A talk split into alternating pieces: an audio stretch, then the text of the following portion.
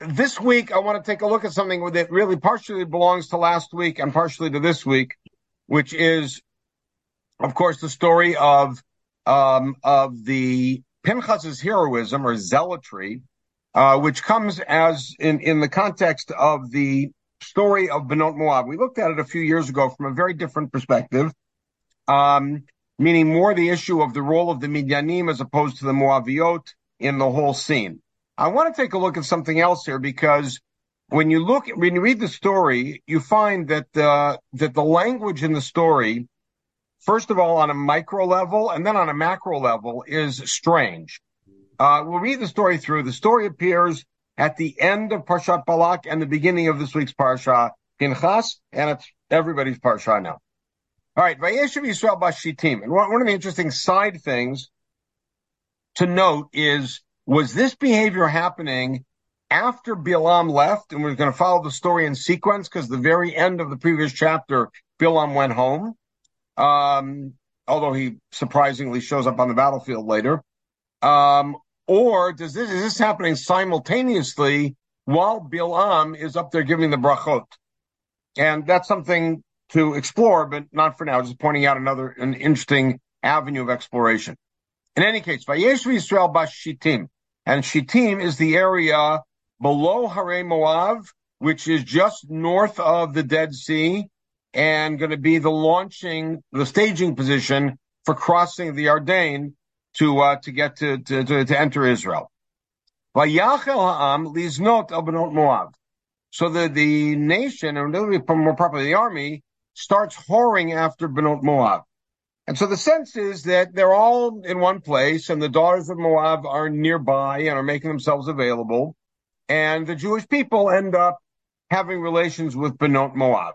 Right. Now that in, and its, in of itself, for several reasons, is problematic. One is the, obviously the act itself, but also you might call it consorting with the enemy. Vatikrana la'am So Vatikrana is the girls. It's feminine, plural, third person. They summoned the men, of the army, as it were, lezivchei Elohehen, to the offerings of to their gods. And so everybody ate and bowed down to their gods. Now, there's kind of a confusion here. What happened that was that was bad, but what happened at all?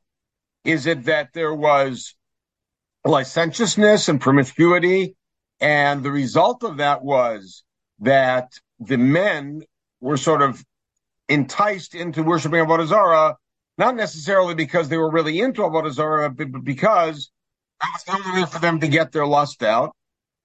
Or was it that they participated in the Avodah Zarah and that the, and that was the znut?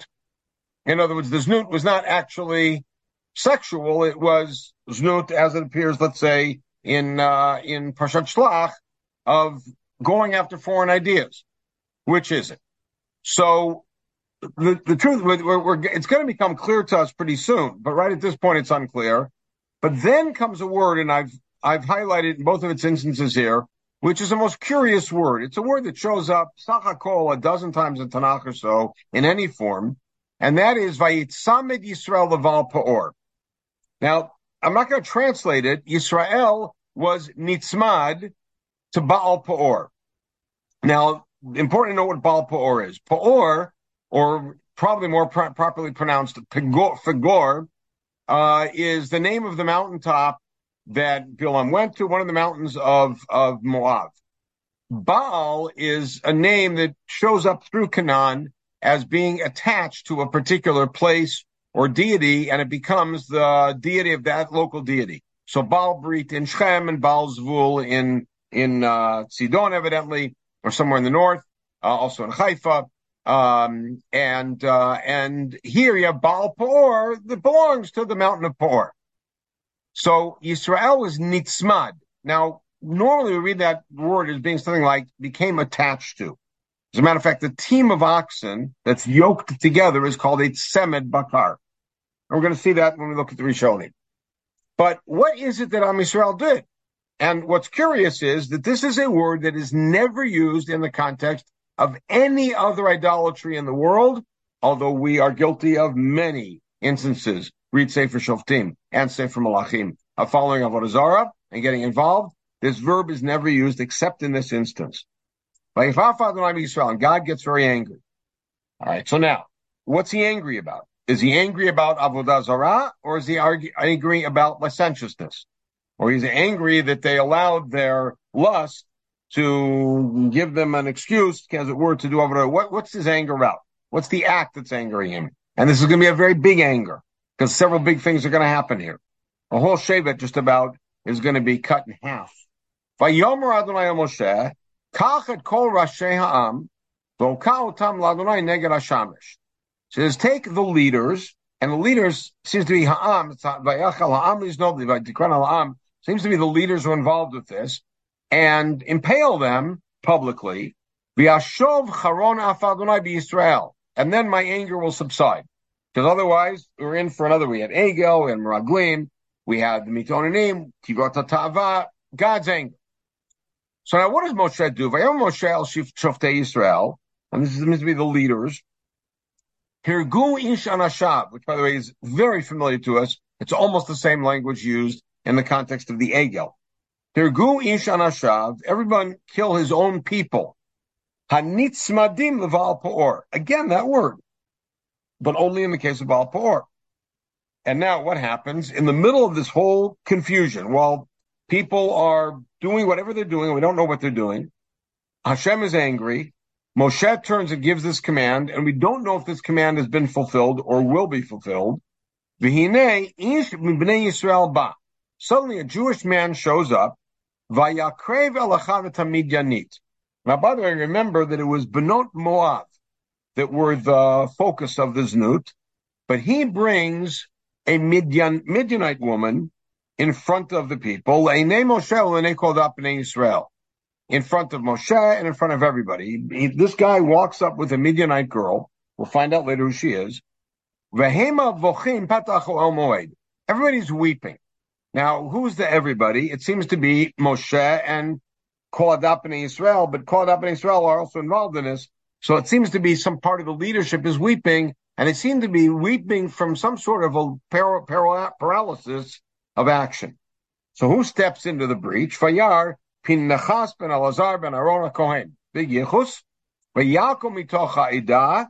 Now he's among Adat Bnei Israel. He stands up from them, meaning they're all sitting there weeping. He stands up to take action. Vaikach romach. He takes a spear in his hand. El el.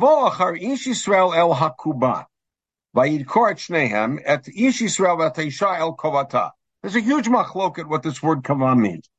One take on it is that like teva, meaning the the underside of a person.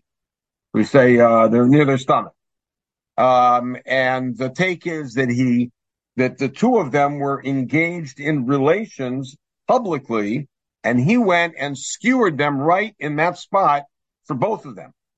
And that's how he had them. Now, why would the text use, this is an aside, why would the text use the word kaba instead of beten or keres, which is the normal word?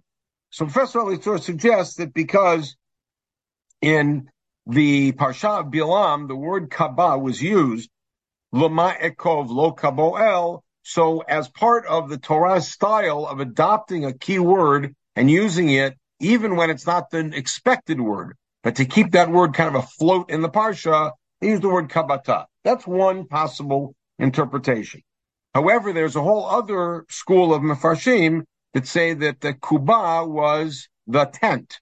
In other words, he went into the guy's tent and skewered him, and then he went into the girl's tent and killed her, which means they're in different tents. So it's, it's unclear what's happening.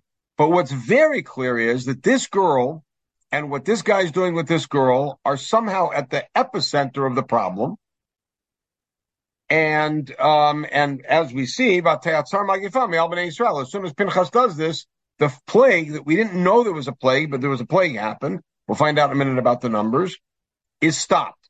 This is by the, second time that a Kohen has stopped the plague. Aaron, remember, brought the Torah down and stopped the plague in the case of Korach. And now his grandson Pinchas does one act kills these two people, either together or not, and the plague stops. 24,000, of which it seems that a majority of them are from Shevet Shimon. because if you compare the census of Shevet Shimon in uh, Parsha Bamidbar, where they have, I believe, 59,000, and now they have 22,000, it seems that they took a big hit, and this is very likely where they took a big hit. In any case, that's the story. Now, we have to see the beginning of this week's parsha to see the completion of this part of the story. This part of the story I say because there's of course Muhammad Midyan, which is a, ven- a war of vengeance because of this act. But just to close this part, by the more. And then, by the way, the problem that we have here is the Cholent problem, is that we finished by you? last Shabbat, whether we went one or two parshiot, we caught up, and then everybody goes home and has Kiddush and has Cholent. By the time they come to Shul Shabbos afternoon, and they hear these words, it's a separate thing. They don't make the connection. But this is following. By the Adonai Moshe Pinchas ben Elazar ben Aaron Kohen. Again, the full yichus. He held back my anger. And he acted with zealotry, taking my zealousness among them. As a result, I didn't wipe out Bnei Israel. He saved on Israel. So tell him he's going to have a brit shalom, whether the brit shalom means that he'll be protected against people who might want to take vengeance against him, or whatever it may mean, or the fact that when you act violently, you develop violent tendencies. So Hashem is promising him that he will still be a peaceful person. And now we get a parenthetic note. Hamukeh, Midanit, Zimri Ben Salu. So the Jewish man who was killed with the Midanit is a fellow named Zimri, Nesive Shimoni. He is one of the heads in the of the of the households, meaning he is a tribal head, not the head, not the Nasi, but a Nasi among the Shimon tribe. Um, parenthetically, Zimri becomes infamous in history with a very famous phrase that actually uh, Yannai used in describing to his wife, don't worry about the, the Prushim, but worry about the, the hypocrites. Famous line. They act like Zimri and they want a reward like Pinchas. In any case, And who's the Midianite girl? She's none other than Kozbi Vatsur. I'm not going to make any Cosby comments here, but Kozbi Vatsur. And who's Tsur? Rosh Umot Beitav Minyan, who he is one of the heads of the household of Midian, which means she is essentially a Midianite princess. Now, what is going on in the story? That's the bottom line. Want to figure out bigadol. Are the P? Uh, did, this plague happen? Did Pinchas zealotry save the day because the people were whoring? In which case, what do I care about Baal Peor? That's irrelevant. Or was it that they're worshiping Baal Peor? In which case, the whoring was just sort of the vehicle for it. But if that's the case, why doesn't Pinchas come and kill somebody who's bowing to Baal Peor? Or in the rabbinic description, somebody who is worshiping Baal Peor in that disgusting way. In other words, why is the killing associated with sexuality? Because one or the other, either the uh, the the sin is a sin of foreign women. Take it from, from Sefer Ezra, the end, the sin of foreign women, and that's what's going on. Fine. So why mention Baal Peor? And if on the other hand, the sin is idolatry, then Pinchas should catch the guy in the act of worshiping or eating the korban of Baal or whatever and kill him there. Why kill them in, in the sexual context? Now, just to but to support the the issue of the of litzameh again, litzameh does not show up in any other context of idolatry or any other kind of worship or anything else except really for describing uh, jewels. Uh, an armlet is called a tzamid um, a, uh, a when um, Yoav kills Amasai, it said that his sword is mitzumedet, it's locked into its sheath, right? And um, and and those are the context, and of course Semed Bakar, which we have in several cases, uh, team of oxen. And then we have this verb uniquely used in the context of Baal or worship only. Now, um, we have, we're going to take a little bit of a tour because we're going to get to this word litzamed, but in, um, in, uh, in an odd context.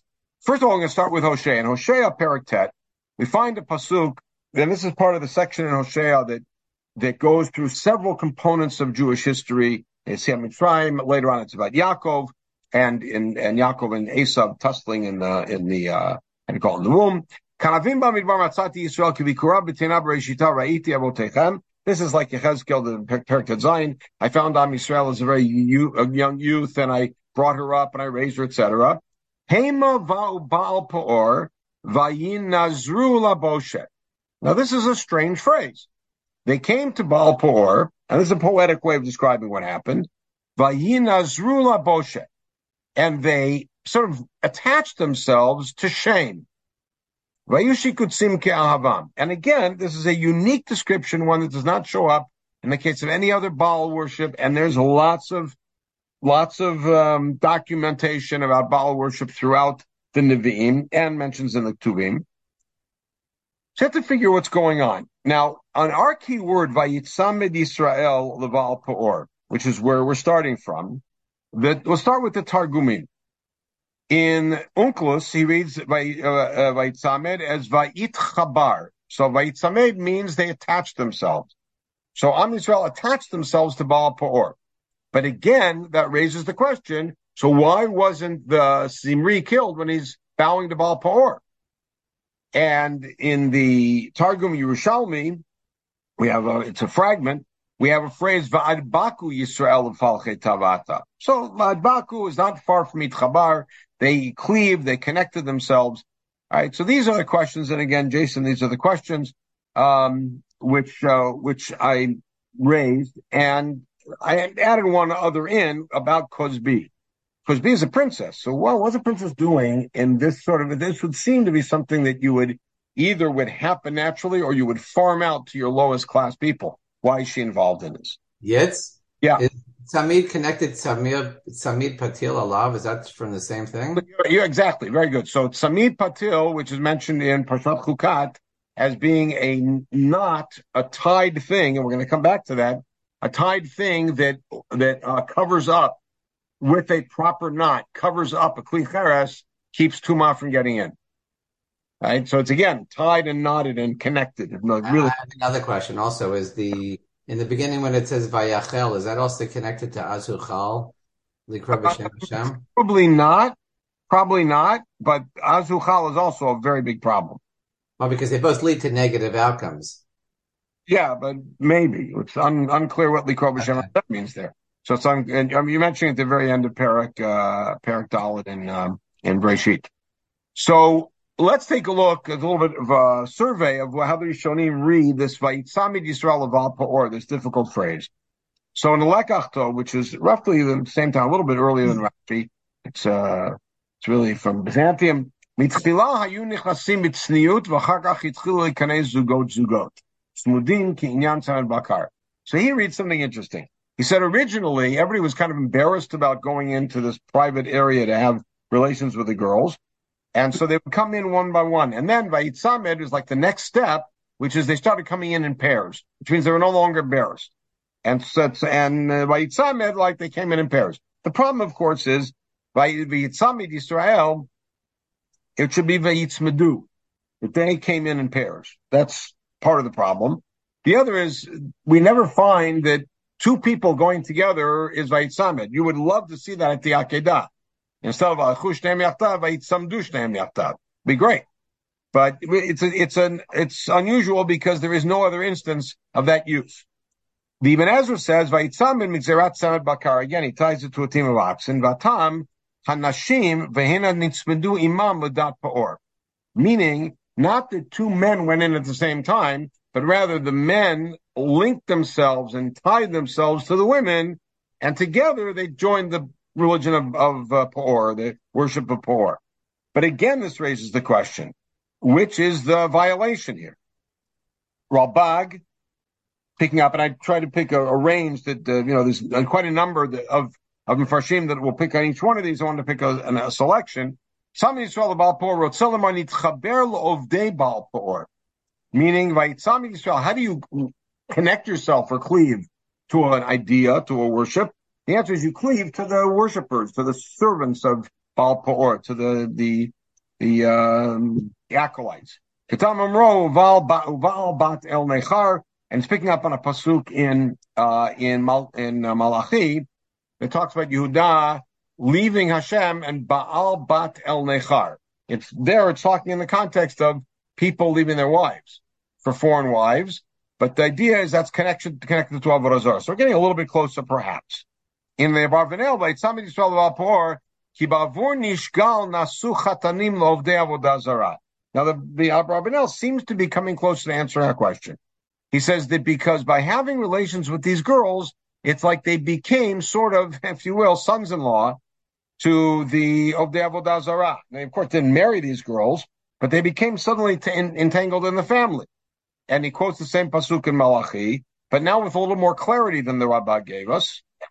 The is that by having relations with these girls, they suddenly became connected to a family that was devoted to Baal Peor, and therefore it's like you joined the Baal Peor. The Nitziv, coming into the 19th century, Steve says, "Vayitzam Yisrael Baal Peor shach levavam lavudah zarazu be'emet."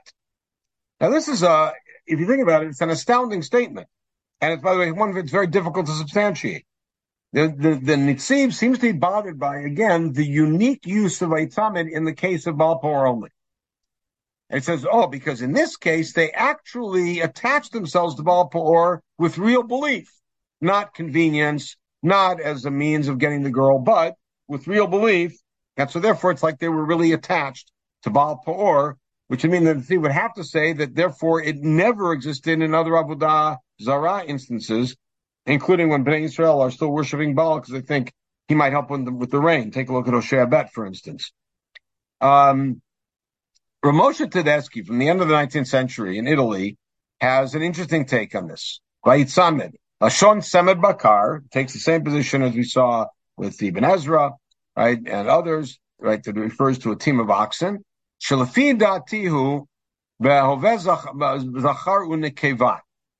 In other words, when a man and woman are involved in coitus, they're linked together.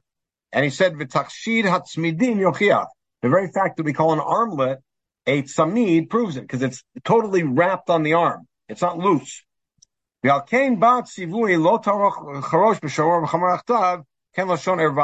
words, he said that's related sometimes to the way that we describe an improper team an ox and a, and a, donkey, for instance, right? She says it's lashon erva, meaning vayitzamed is referring to sexuality.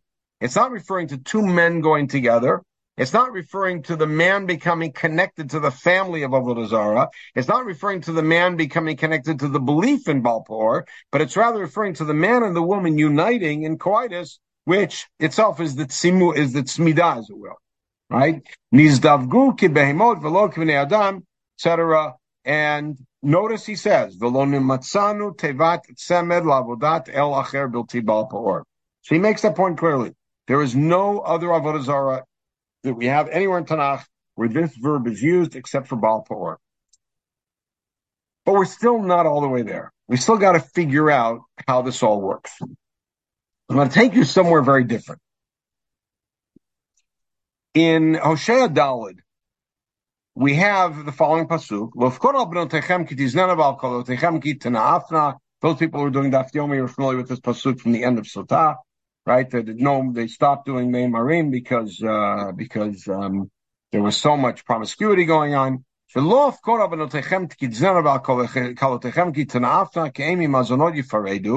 And the point of this pasuk is they are all associating, socializing with zonot and kideshot. Now, that word kidesha, which we generally see as being a synonym for zona.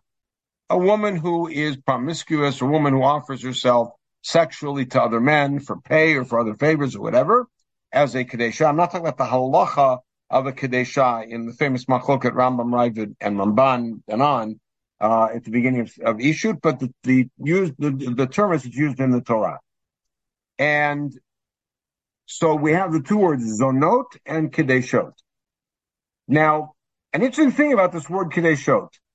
In the Greek translation of Kadeshot, nowhere else, by the way, everywhere else where they have the word Kadeshah, the Greek translation is porne. Porne, you can hear what it sounds like, means a zona.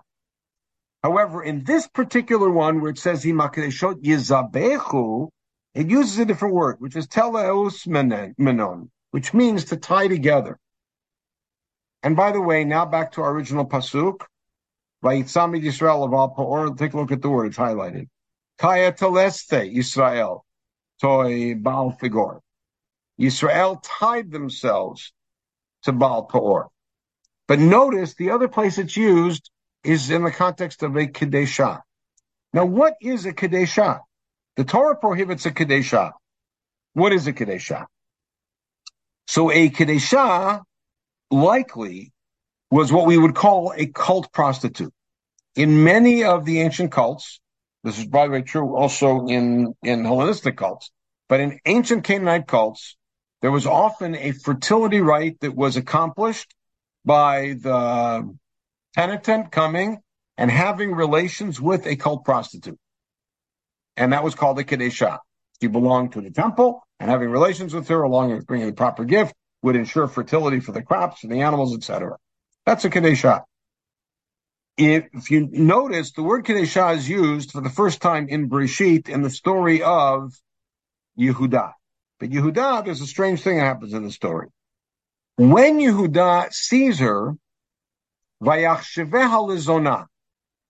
Yehuda sees Tamar and he thinks she's a zona. He has relations with her. He leaves. He then sends his friend Chira to go find her so he can pay her the goat and get his his uh, symbols back, his his staff, etc. When Chira comes, what does he say? He doesn't say Ayeh Zona. He says Ayeh HaKadeshah. Where is the Kadeshah? Even though Yehuda internally thought this is Zonah, the public statement was, where is the Kadeshah? And now take a look at what the, the, um, the Hoil Moshe says about this in Dvarim, in, in Kadeshah. Lo kol zonati kare Kadeshah. Right? A regular zonah is not called a Kadeshah. Rakam kadeshet ananal elim v'mafkeret atzma lavoratam. A woman who's devoted her sexual looseness to the Avodah Zarah. And then he explains in this story, when Yehuda was looking for some female companionship, he wasn't looking to Avodah Zarah, God forbid. He was literally, God forbid, he was looking for some some zonah, and that's what he thought. Well, when he sent the gift, his friend Chira was embarrassed to say, I'm here on behalf of the great prince Yehuda, and I'm looking for a zonah to pay him pay back on his behalf. So he said, Ayak Desha. Kadesha Anshe Makom Yamusha Lolas Bia Yitzro Baal Raklo Vodata Learetz. You know, it's Chiran trying to protect Yehuda. He thought he was protecting Yehuda, and it, it probably was, by saying, oh, this great Yehuda wasn't coming for just sexual Uh, favors, but he was coming to do some sort of a worship act. So he calls her a Kadesha. Point is that, that that's it's well documented without this that that's what a Kadesha is, but I just thought I'd bring that as support.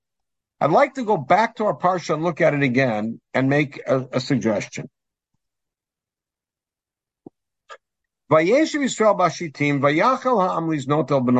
And when you read it, if you think about it, there's a disconnect here.